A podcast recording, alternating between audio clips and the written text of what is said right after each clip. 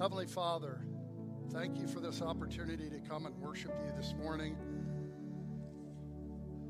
Lord, we have so much to be grateful for. Thank you for your grace and your mercy, which you lavish on us every day, and for your steadfast love for your people that you have shown through the ages. Lord, we also thank you for the truth of your word, and that we can learn this morning about a prophet whose prophecies were made hundreds of years before Christ was born, and yet they were fulfilled in him.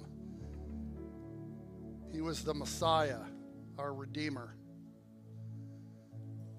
Lord, and thank you for the power of your Holy Spirit, and I pray that you would fill each one of us here or listening this morning with your Holy Spirit.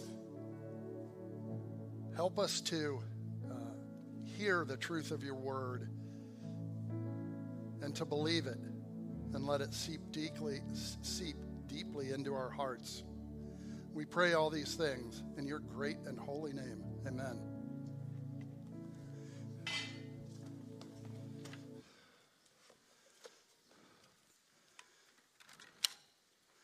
Well, good morning, Hope family and guests.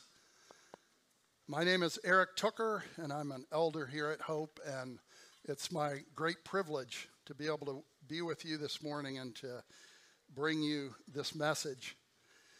Well, ready or not, we are officially in the countdown to Christmas. I know that for some of you, this started about Labor Day. But in my house, the rule was always that you didn't get to do Christmas until after Thanksgiving. No Christmas music, no Christmas decorations. Now, I didn't do that just to be a tyrant. Uh, I love Thanksgiving. I love having a holiday where we can uh, just pour out our hearts in gratitude to God for all the blessings that He's given us. So that's my noble reason for having the rule. But I, I have to say that it was uh, regularly violated. Um, and, you know, there, there are, are dark powers at work against the rule spouses, children. And uh, I would come home from work and I'd come to the door from the garage into the house and I'd hear Christmas music blasting. And I'd just go, okay. And so I'd make noise coming into the house, dead silence when I came in. And and all my kids would be sitting there with these grins on their faces like they pulled something over on me. I knew. I knew every time. My girls aren't here this morning, so uh, uh, uh, they won't hear me tell them that I, I knew every time. Um, well, since we're well past Thanksgiving, as far as I'm concerned, we can legally have the first sermon in our Advent series. It is about joy and that Jesus is the fulfillment of joy. And hopefully, in our short time together, I'll be able to convince you of that. Well, Johannes talked about Advent, and it is a time of preparation for the celebration of the birth of Christ at Christmas. But it should also be a time of expectant waiting for the return of Christ at his second coming or second advent maybe now more than ever. So, if you have your Bibles, you can turn to our chapter, or to our uh, chapter this morning. It's uh, uh, Isaiah 35, 1 through 10. As you turn there, I just want to urge you to uh, be intentional and take time to reflect on his coming, to meditate on why he came and what it means to you personally. And don't let the day after Christmas be a day of regret for you, as it has for me sometimes when I focused too much on worldly things and not enough on the birth of our Savior. Oh, by the way, you can find uh, Isaiah 35 on page 557 of your Pew Bible.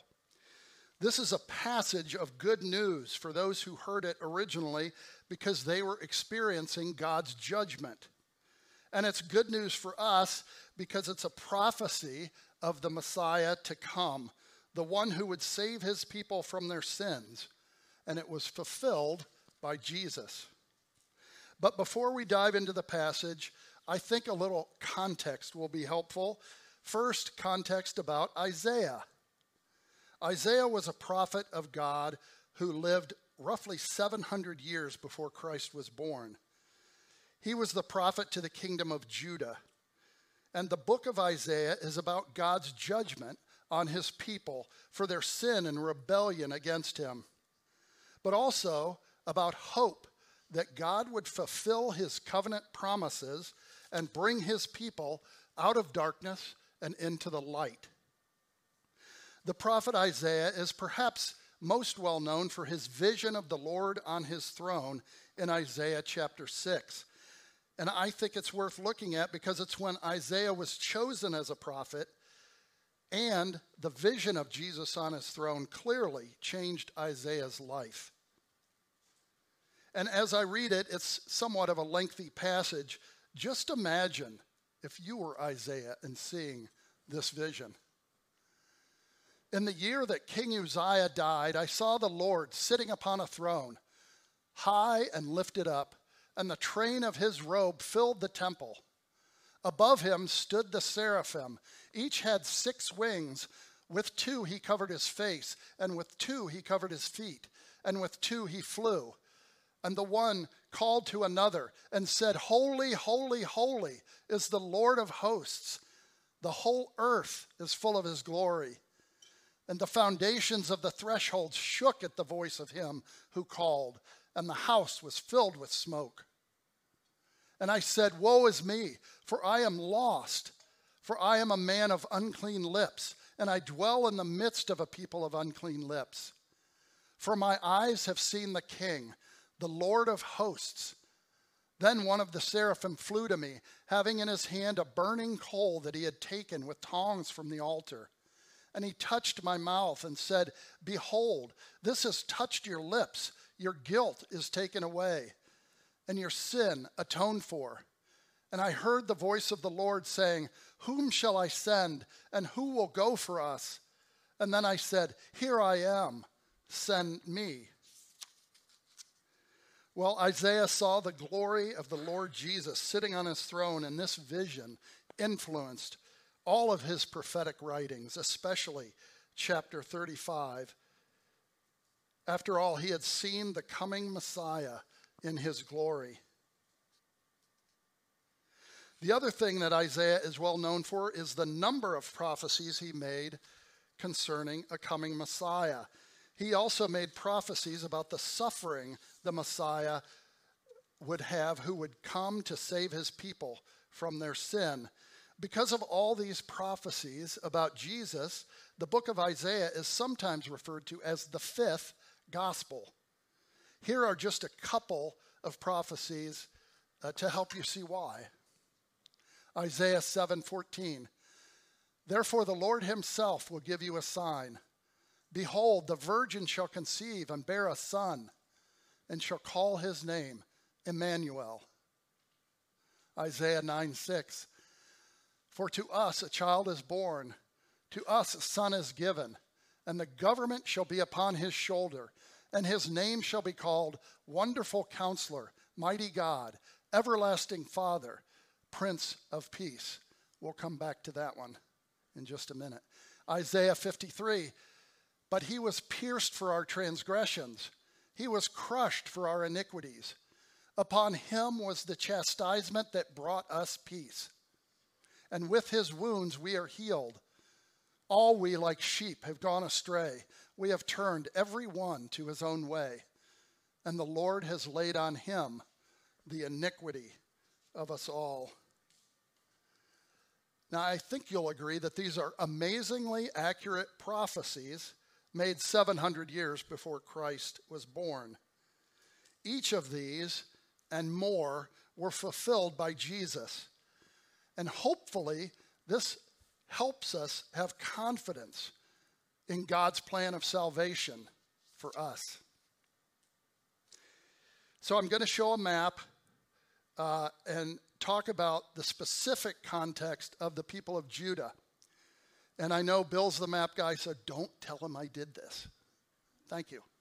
Um, the, the nation of Israel was divided into two after Solomon died. Solomon allowed adultery, idolatry. Don't tell Bill that either. Thank you.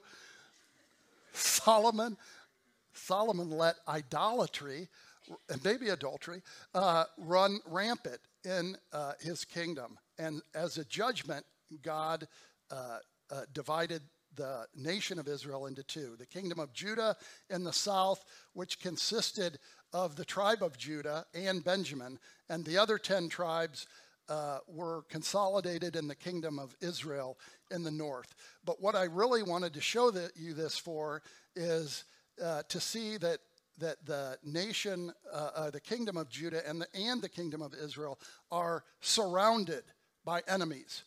To the north was the Assyrian Empire, which you can see up there, and then just to the east of where Aramean tribes are was Babylon. And uh, the Babylonian Empire was a rising power, and it would become the greatest power. And then just south of the kingdom of Edom was Egypt. And the kingdom of Judah tried many alliances with Egypt, and none of them worked, so they were still an enemy. And then you see to the west uh, the Philistine states.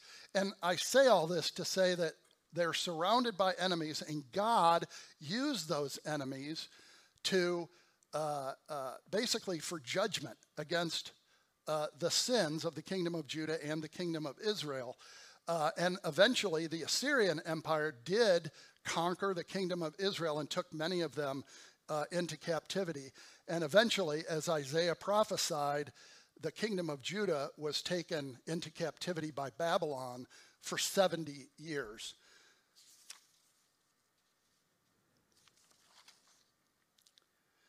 The people of Judah are in open rebellion against God.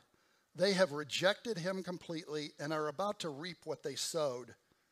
God, through Isaiah, tells them that hardship and punishment and oppression are coming. In Isaiah 5 5 through 7, the prophet compares the kingdom of Judah with a vineyard. Now I will tell you what I am going to do to my vineyard. I will take away its hedge, and it will be destroyed. I will break down its wall, and it will be trampled. I will make it a wasteland neither pruned nor cultivated, and briars and thorns will grow there. I will command the clouds not to rain on it. The vineyard of the Lord Almighty is the nation of Israel, and the people of Judah are the vines he delighted in. And he looked for justice, but saw bloodshed, for righteousness, but he heard cries of distress. And if you're thinking that the way I'm describing the kingdom of Judah sounds like our world today, I would agree with you. As Solomon said in Ecclesiastes, there's nothing new under the sun. Israel is still surrounded by enemies. More importantly, our country, our world, has rebelled against God, and we are in a time of great spiritual darkness. God is turning us over to live with the effects of our sin. What Isaiah said about the people of Judah is true of us. Everything good we call bad, and everything bad we call good. And he said, The people honor me with their lips, but their hearts are far from me. And I don't think we even do the honoring with our lips part anymore. But Isaiah chapter 35 gives us hope, just like it did to the people of Judah. One commentator said that chapter 35 is Isaiah's but God moment. There are many passages of Scripture where the word but is followed by the intervention of a compassionate, loving God. Something was lost, but now it's found. Someone was dead, but now they're alive. Someone was blind, but now they see. There was no way but God made a way. Without God's intervention, we would all be under condemnation for sin. But God provided a way of salvation. The Messiah, our Redeemer, And if we believe in him, there's no longer any condemnation for sin. In John 20, 31, the Apostle John, speaking of the miracles that Jesus was doing, said, These are written that you may believe that Jesus is the Messiah, the Son of God, and that by believing you may have life in his name. Well, I'm sorry for that long introduction. We're finally about to read chapter 35. This is a prophetic passage, and we need to see the short term prophecy that applied to the kingdom of Judah, but the longer term prophecy that applies to us about Jesus the Messiah coming. Isaiah's message to both Judah and us is that the Messiah is coming and he will change everything. Isaiah 35. Sorry, it's not on the screen. The wilderness and the dry land shall be glad. The desert shall rejoice and blossom like the crocus. It shall blossom abundantly and rejoice with joy and singing. The glory of Lebanon shall be given to it, the majesty of Carmel and Sharon. They shall see the glory of the Lord, the majesty of our God. Strengthen the weak hands and make firm the feeble knees. Say to those who have an anxious heart, Be strong, fear not. Behold, your God will come with vengeance, with the recompense of God. He will come and save you. Then the eyes of the blind shall be opened, and the ears of the deaf unstopped. Then shall the lame man leap like a deer, and the tongue of the mute sing for joy. For waters break forth in the wilderness, and streams in the desert. The burning sand shall become a pool, and the thirsty ground springs of water.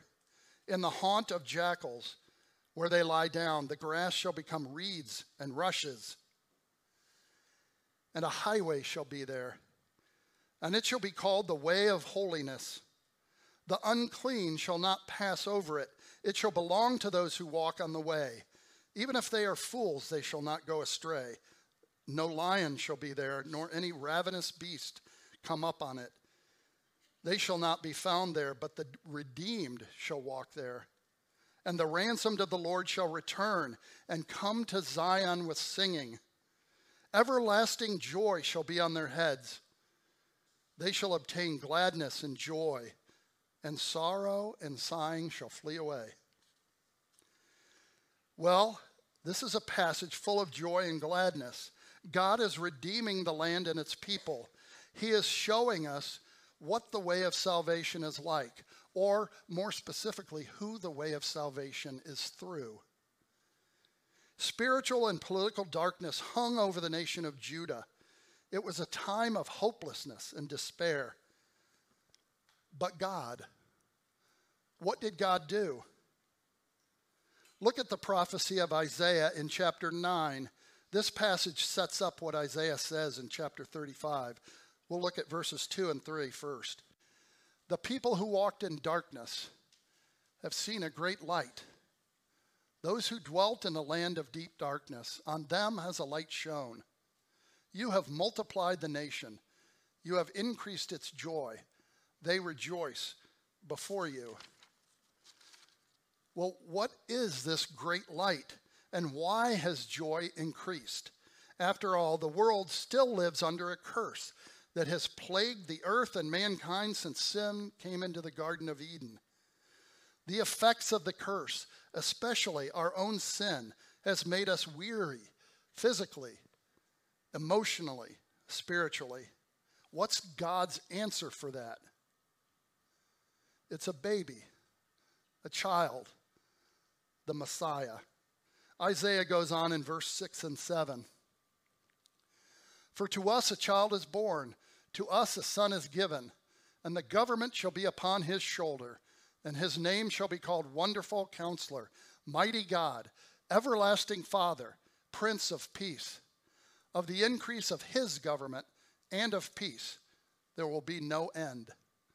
On the throne of David and over his kingdom, to establish it and to uphold it with justice and with righteousness from this time forth and forevermore. The zeal of the Lord of hosts will do this. In chapter 9, Isaiah directs our hearts and minds to a coming child who will become a king, who will rule with justice and righteousness and bring peace to our souls. God's people had to wait a long time, but here God promised the Messiah would come to his people. And now we're going to look closer at chapter 35, unpack it a bit. We're going to see Isaiah elaborating on what he prophesied in chapter 9. In chapter 35, Isaiah gives us four pictures of what the Messiah will do for us when he comes. The first picture is this He will make you a new creation, verses 1 and 2. The wilderness and the dry land shall be glad. The desert shall rejoice and blossom like the crocus. It shall blossom abundantly and rejoice with joy and singing. The glory of Lebanon shall be given to it, the majesty of Carmel and Sharon. They shall see the glory of the Lord, the majesty of our God. Well, we know the desert well living here in Phoenix, don't we? And if you've been hiking or riding in the desert in, oh, say August, you know how dry and barren it is. But here, the land of Judah is worse.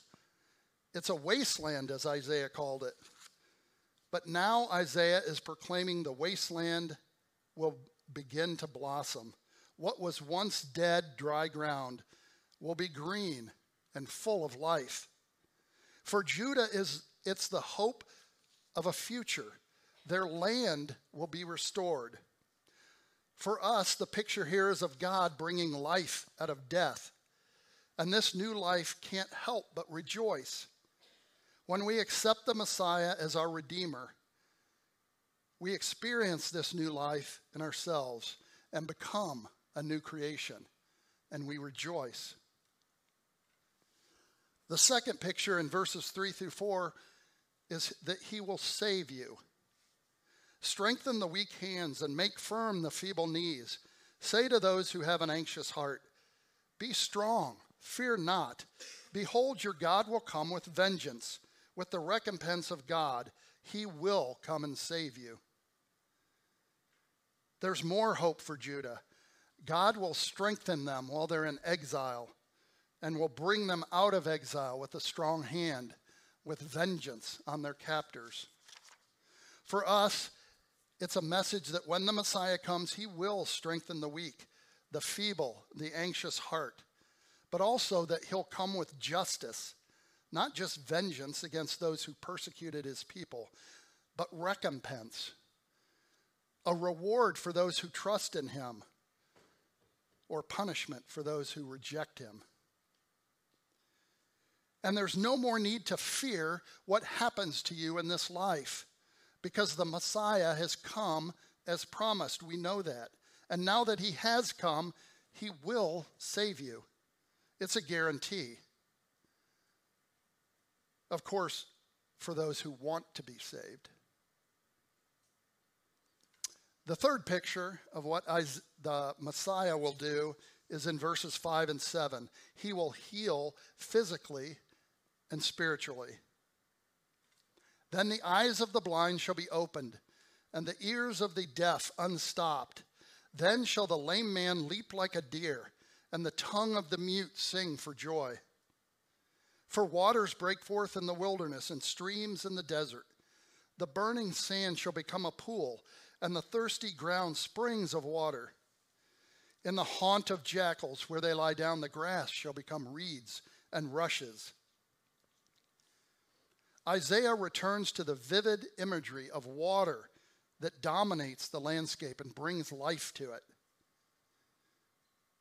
And the people of Judah will receive physical healing as well as their land being restored. For us, the Messiah will bring life to his people as he does the land. Many will be healed of their physical infirmities. And we know Jesus fulfilled this prophecy. In fact, Jesus quoted from this passage when John the Baptist doubted who he was and sent some men to him. In Luke 7, it says, And when the men had come to him, they said, John the Baptist has sent us to you, saying, Are you the one who is to come, or shall we look for another? In that hour, he healed many people of diseases and plagues and evil spirits. And on many who were blind, he bestowed sight. And he answered them Go and tell John what you have seen and heard. The blind receive their sight, the lame walk, lepers are cleansed, and the deaf hear. The dead are raised up, and the poor have good news preached to them. I love that last part about the good news being preached to the poor because it demonstrates that the Messiah will bring healing that is not just physical, but is spiritual through the power of the gospel. He wants to heal us body and soul. And may God open our eyes to see and ears to hear the truth of who the Messiah is, our Lord and Savior. The last picture is that He will provide the way of salvation verses 8 through 10. And a highway shall be there, and it shall be called the way of holiness. The unclean shall not pass over it. It shall belong to those who walk on the way. Even if they are fools, they shall not go astray. And no lion shall be there, nor shall any ravenous beast come up on it. They shall not be found there. Ah, but the redeemed shall walk there and the ransomed of the Lord shall return and come to Zion with singing. Everlasting joy shall be on their heads, and they shall obtain gladness and joy, and sorrow and sighing will flee away. For the people of Judah there is hope, because God will make a way for them to return to Jerusalem, their Zion, after their captivity in Babylon, and they will go back with joy and singing. And for us, even though as a people we turned our backs on God, we're in fact enemies of God. God made a way for us so we can be reconciled to Him, and once reconciled, we will have eternal life with Him. The way of holiness will always be there. All we have to do is choose to take it. Once we're on it, we can never lose our way. Once we are on the way, there is nothing that can hurt us, hinder us, or stop us. And we don't have to search for the way of holiness. The Messiah who came has made the way plain to us. It is not hard to find if you want to. We can't do anything to earn access to it. Anyone can access it if they choose the Messiah who freely gives it. But there is only one way. And that's hard to hear in this pluralistic society that conditions us that all truth is relative and that we can all have our own truth. That's just not true. But let's be honest if God gave us 1,000 ways to come to Him, we would demand 1,001. But God made the way of holiness starting with the birth of a baby. He gave us His only Son. That baby grew to be a man and fulfilled this prophecy, becoming the way of salvation. In John 14, doubting Thomas asked Jesus, How can we know the way? And Jesus answered, I am the way, the truth, and the life. No one comes to the Father but through me. For us, Zion represents heaven, where we will be with the Lord forever. The joy there is everlasting joy. Yes, we'll have joy on the way, but when we reach our destination, our true home, we will have everlasting joy because he will wipe away every tear from our eyes, and death shall be no more. Neither will there be mourning, nor crying, nor pain anymore, for these things will have passed away. Earlier, we talked about but God passages. My favorite is Ephesians 2 1 through 5. And you were dead in the trespasses and sins in which you once walked, following the course of this world, following the prince of the power of the air, the spirit that is now at work in the sons of disobedience, among whom we all once lived in the passions of our flesh, carrying out the desires of the body and the mind, and were by nature children of wrath, like the rest of mankind. But God, being rich in mercy, because of the great love with which He loved us, even when we were dead in our trespasses, made us alive together with Christ. By grace, you have been saved. Well, this is the gospel in a nutshell. We're dead in sin. There's absolutely nothing we can do to save ourselves, no matter how hard we try to earn it. And I'll just say if you're here this morning or watching online and you haven't accepted Christ as your Lord and Savior, this describes your condition. You're dead in your sin, an enemy of God. But God, because of his grace, his mercy, and his love, made a way of salvation where there was no way. We can be made alive with Christ. All we have to do is admit that we're sinners and accept him as our Savior by grace through faith. If you don't know him, open your heart and choose the Messiah as your Savior. Well, what exactly is joy? For a Christian, joy is not an emotion, it's not a sense of happiness. It's a fruit of the Spirit, a gift from God that the Holy Spirit manifests in our hearts. For me, it includes a deep, settled conviction of God's love and acceptance for me. As author J.D. Greear says, it's knowing that there is nothing we can do to make God love us more, and nothing we have done that makes him love us less. Well, if you know Jesus as your Savior, you have a sure and certain promise that everlasting joy is in your future. Isaiah 35 says so, and it all points to Jesus the Messiah the one Isaiah saw high and lifted up on his throne in heaven. We're promised everlasting joy when we go to be with him or when Jesus comes again. We don't know what will happen between now and then. My guess is perilous times that will try our faith. But when he does come, or when we go to him, he will take us to a place of eternal, everlasting joy. And what about joy now? My favorite Christmas hymn is O Holy Night. The first stanza goes like this O holy night, the stars are brightly shining. It is the night of the dear Savior's birth. Long lay the world in sin and error pining.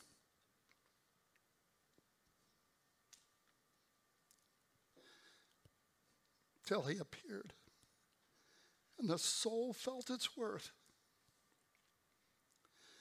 A thrill of hope, the weary world rejoices, for yonder breaks a new and glorious morn.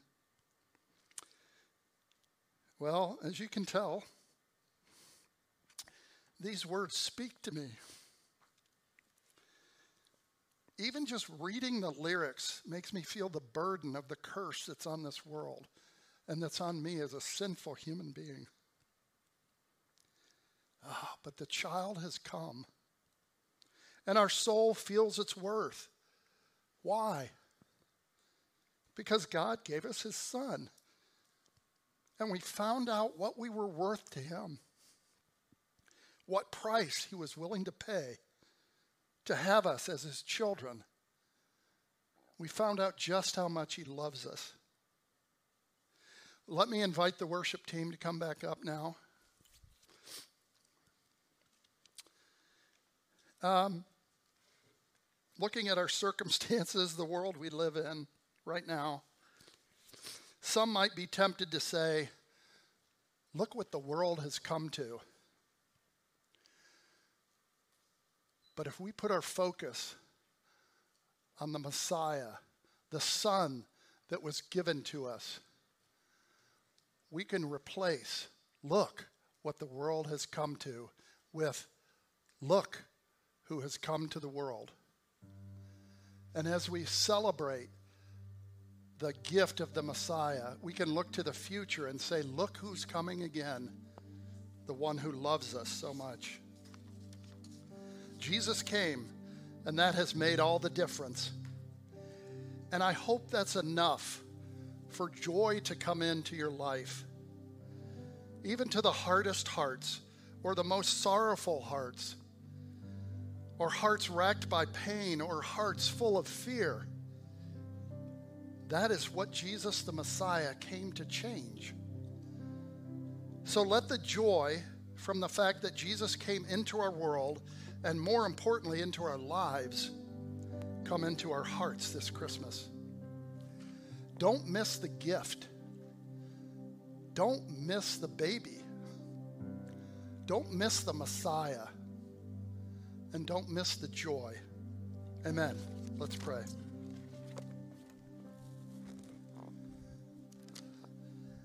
Heavenly Father, thank you again for the truth of your word and that we can count on it. That we know the Messiah has come, and that makes all the difference. Father, again, thank you for all the blessings that you give us. And Lord, I pray that you will pour out your blessings on each one here and each one listening. Father, grant us grace and wisdom uh, to really focus on you during this time leading up to Christmas. We pray all these things in your great and holy name. Amen.